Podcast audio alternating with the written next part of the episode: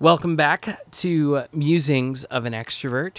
If uh, you've been listening thus far, you've heard everything from my love for music, my deep existential thinking about sounds, to my love of Virginia Beach and all the different eats that are available in Virginia Beach. Um, and if you've listened through all of that and you've come back to hear me again, I say thanks. Thank you. I, I think that that means that you're engaged and I'm doing my job. I'm keeping you engaged. And if I'm not, if you're just coming back for pity, thank you for that too. I, I appreciate that actually.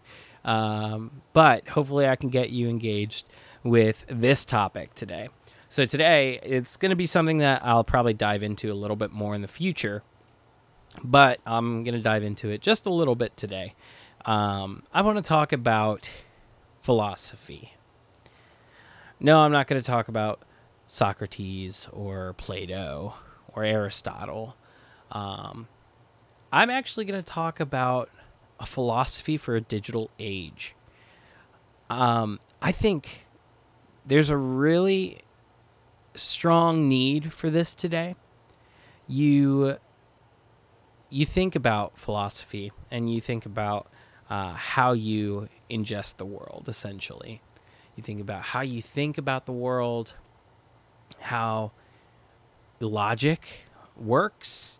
You think about what the human mind is about and why we exist.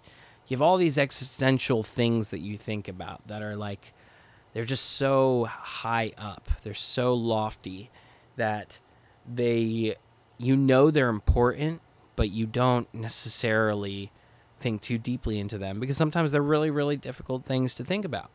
Um, and I wanted to talk a little bit about a philosophy for a digital age, um, and particularly a biblical philosophy for a digital world um, and a digital age. In the past, uh, we didn't have computers.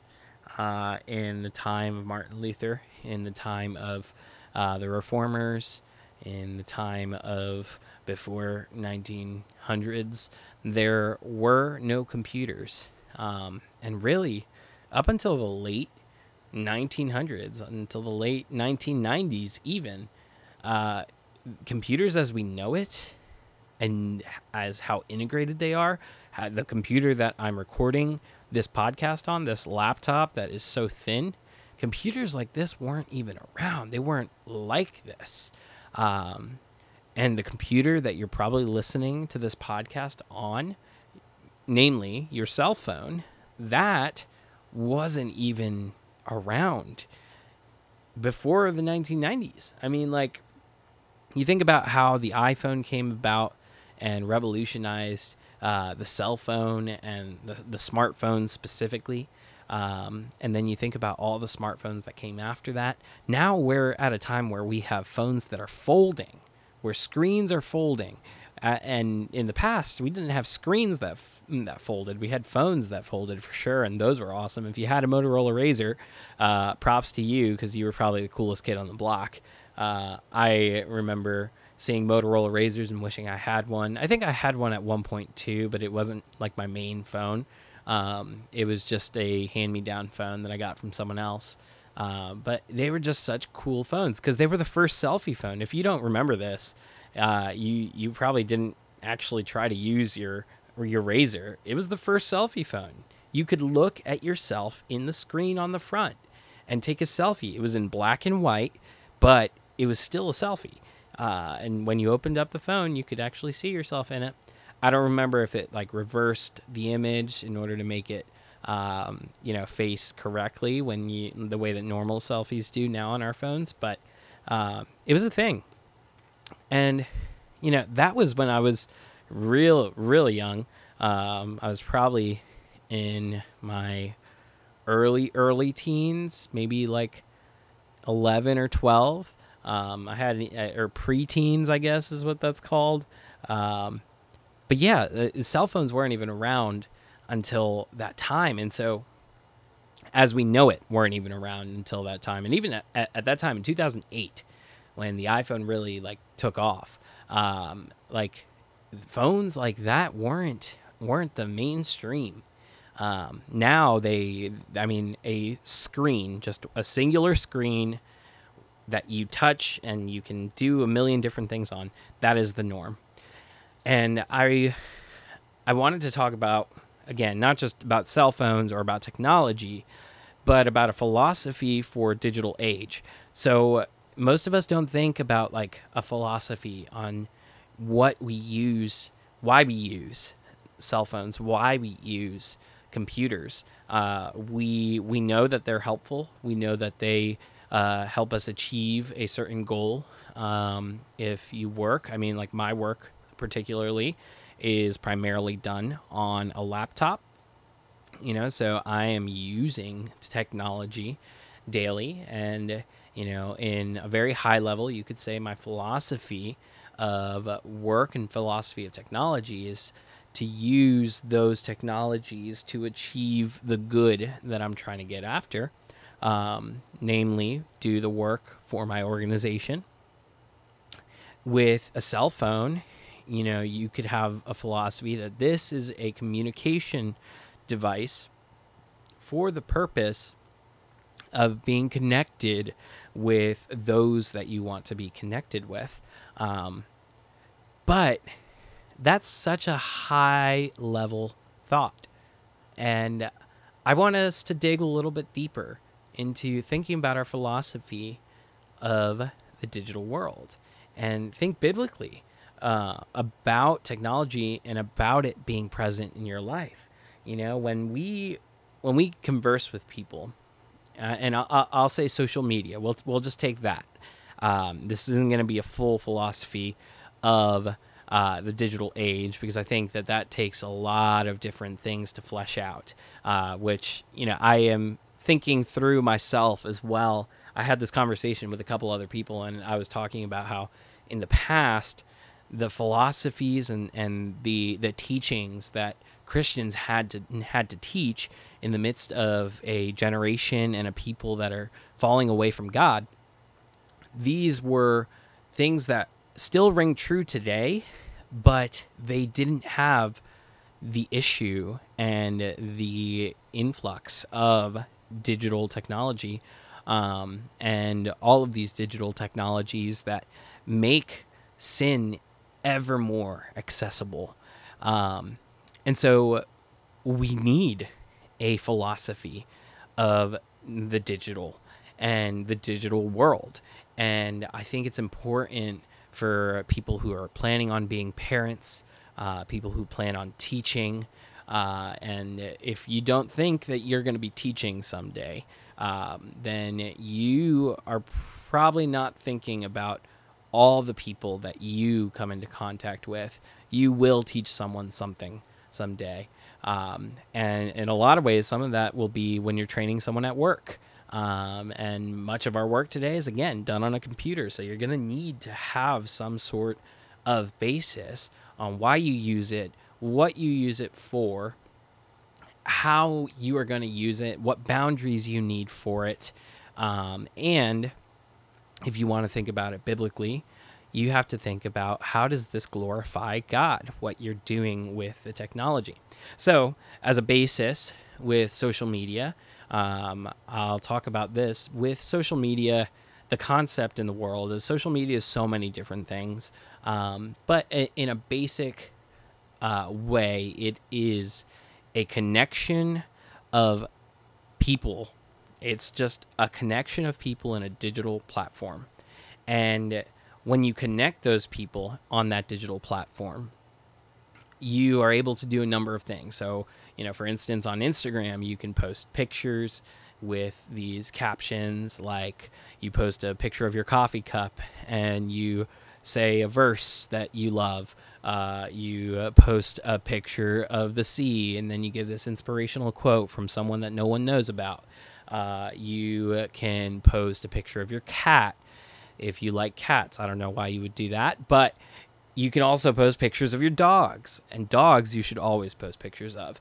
Um, when you post on Instagram, you're posting pictures, you're trying to portray some sort of image, um, and you have people follow you and you follow people because you may know them or because they may have some sort of influence.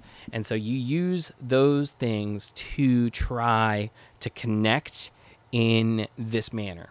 Um, I will say, I think Instagram is a very superficial manner of connecting. Um, I think that, and I think a lot of social medias are actually very superficial manners of connecting. Um, but they can definitely, definitely have genuineness to them. Uh, so I don't discount that. Um, but I think when we're talking about digital, where there is no actual physical connection to those that you are connecting with, no uh, presence with those who you are connecting with, there will always be some sort of superficial nature to it. Um, and so, yeah, that's what I, uh, what I would say about Instagram. But as a whole, social medias are a connection of people in a digital platform. And if it's a connection of people, then there are relationships that are to be formed, there are relationships that are to be tended to, and there are relationships that are put at risk. And so you have to think about it as an extension of your relationships outside of just a digital place to put any of your thoughts. And that's where I think a lot of issues start arising is that some people don't think about it in this manner they don't think about the their actions on their social medias. They don't think about the kinds of messages they portray, the kinds of things that they're saying. Um, they just use it as this place, this billboard for themselves, and that's a actually a, a way that it can be used. And so there's so many things that you can do on social medias. How do you make sense of it all? That is that is a very hard question to answer. And that's why I think a philosophy of, uh, of the digital age is so important. You have to have a view of why you're going to use these things. And just saying, like, this is why I'm going to use it, I don't know if that, that's enough necessarily. I think there has to be a structured manner to approach it. I think you have to take it and say, hmm, I'm going to use this in this way, and I'm going to set parameters and boundaries and things for me to use this this way. So that way I can then have it in its place in my life, but not have all of my life. Um, I'll share this anecdote that when the pandemic hit, um, that was such a hard time for so many people. And, you know, we have a lot of data coming out now that social media exacerbated a lot of the pains that people felt, a lot of the loneliness that people felt. They were feeling it through these social media platforms. Social media platforms like Meta, like Facebook, you know, they'll they'll put out that, you know, people are more connected than ever. You know, we connect the world and and I, I'd say there's a measure of, of good and truth to that. But here you have a, a, whole generation of, of people who are growing up with social media as a main part of their life. And studies are coming out again and again and again that suicide rates are going up, that these depression rates are going up, that so many things, and they're directly linked to social media. Why? Well, I think it's because we we as a generation, at least uh, millennials, and the parents of millennials specifically, we we weren't ready. We were not ready for social media to come on the scene. And when it did come on the scene, we didn't know quite how to approach it. We didn't set boundaries for ourselves. You know, I'm not a I'm not that old. I'm not a parent of a millennial. I'm barely even a millennial. Um, but I I can see a lot of these things and you know, I I see that even my own parents, parents of friends, they were not ready for social media. And, you know, I think it's such a necessary thing to think strongly why do I use this? What is the usage of this? Is it a connection platform? Is it a billboard platform? Is it going to be where you conduct business? You know, and there's nothing inherently wrong with having any of those things be the primary reason. You just have to know it. You just have to know why you're going to use it, put it in its place, and use it use it wisely. Um, I think anything taken in haste, if you just dive right in, you're going to throw yourself into fire. Really take time, think, and actually have some time set aside to say, hey, I'm going to use this for this. I am not going to use it for this, you know, and I think that that will help you begin to have a philosophy on your digital world. Um, I think there's so much more that would go into a philosophy of, of a digital um, a digital philosophy, and especially a biblical biblical digital philosophy.